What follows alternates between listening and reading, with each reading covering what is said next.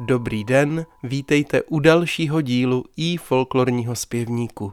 V souvislosti se dnem vzniku samostatného Československa 28. října opět zazní na řadě schromáždění písně spojované s naším prvním prezidentem Tomášem Garikem Masarykem.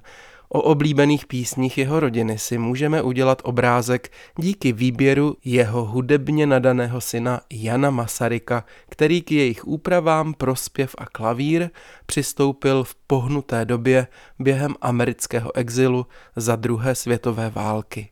Spolu s pěvkyní Jarmilou Novotnou je pro vzpruhu vlastencům i jako vzpomínku na otce provozovali v rámci četných společenských událostí a v hrůzném období Heidrichiády je společně pro povzbuzení národa také natočili.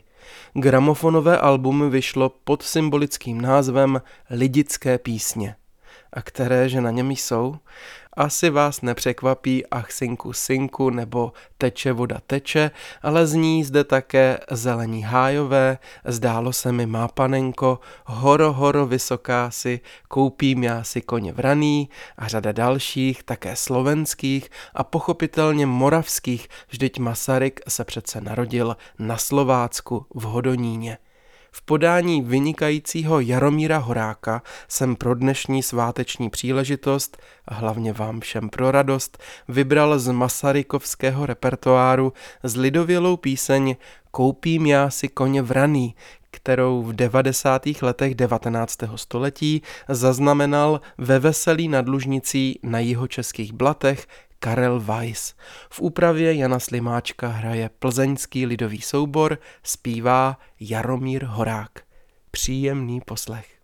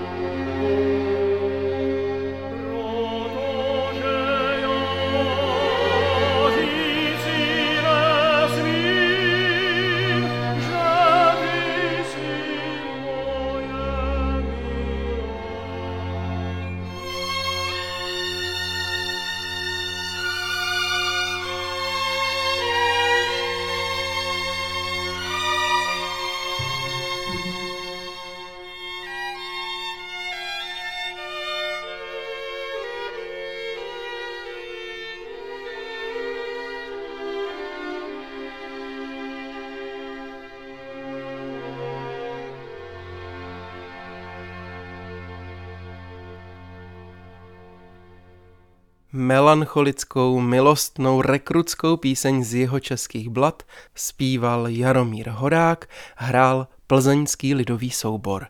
Pokud vás, přátelé, nahrávka zaujala, navštivte nás na www.ifolklor.cz, kde najdete i notový zápis a všechny předchozí díly našeho podcastu.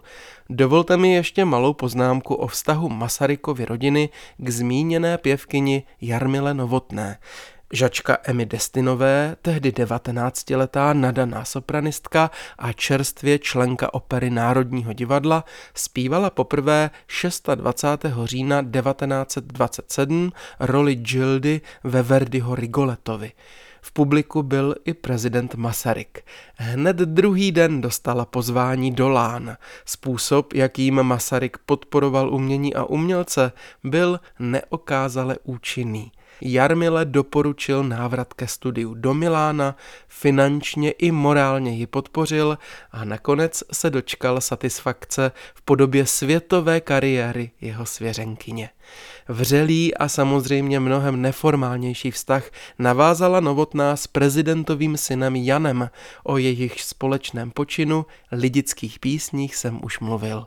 Je příznačné pro naše dějiny, že tiskem mohli pod názvem Národní písně Jana Masaryka vyjít teprve v roce 1968.